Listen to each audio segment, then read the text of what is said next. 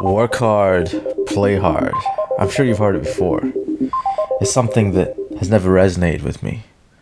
People say it again and again. Work hard, play hard.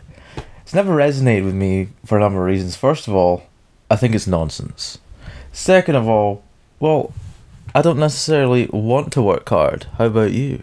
Sometimes I don't want to do any work, and sometimes I want to be lazy. And I think sometimes being lazy can be smart. It doesn't necessarily need to be something that doesn't result in an outcome. And then there's the aspect of playing hard.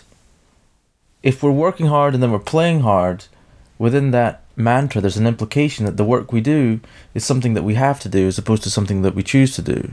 And if the work we do is something that we have to do, then yeah, we probably want to have something in our life that allows us to let go, a form of hedonism.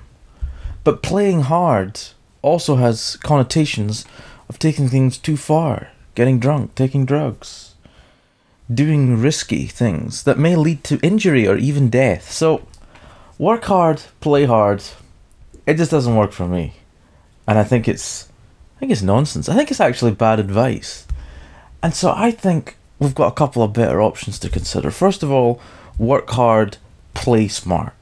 If we're going to work hard, then I think it makes sense to play smart, because if we're choosing to do the work that we do, we're going to need the recreation time in order to refill our battery.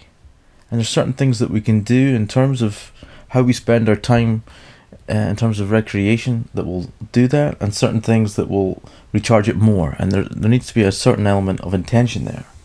And then there's the idea of working smart, playing smart. So you can work hard and play hard, or you can work smart and play smart.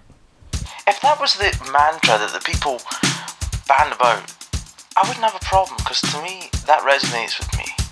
I want to work smart. There's times where I'm fully prepared to work hard. At the appropriate time, I'll work hard. I'll stay up all night. I will avoid doing certain things in order to get things done. But I don't want to do that all the time. I'm sure most of you are probably the same.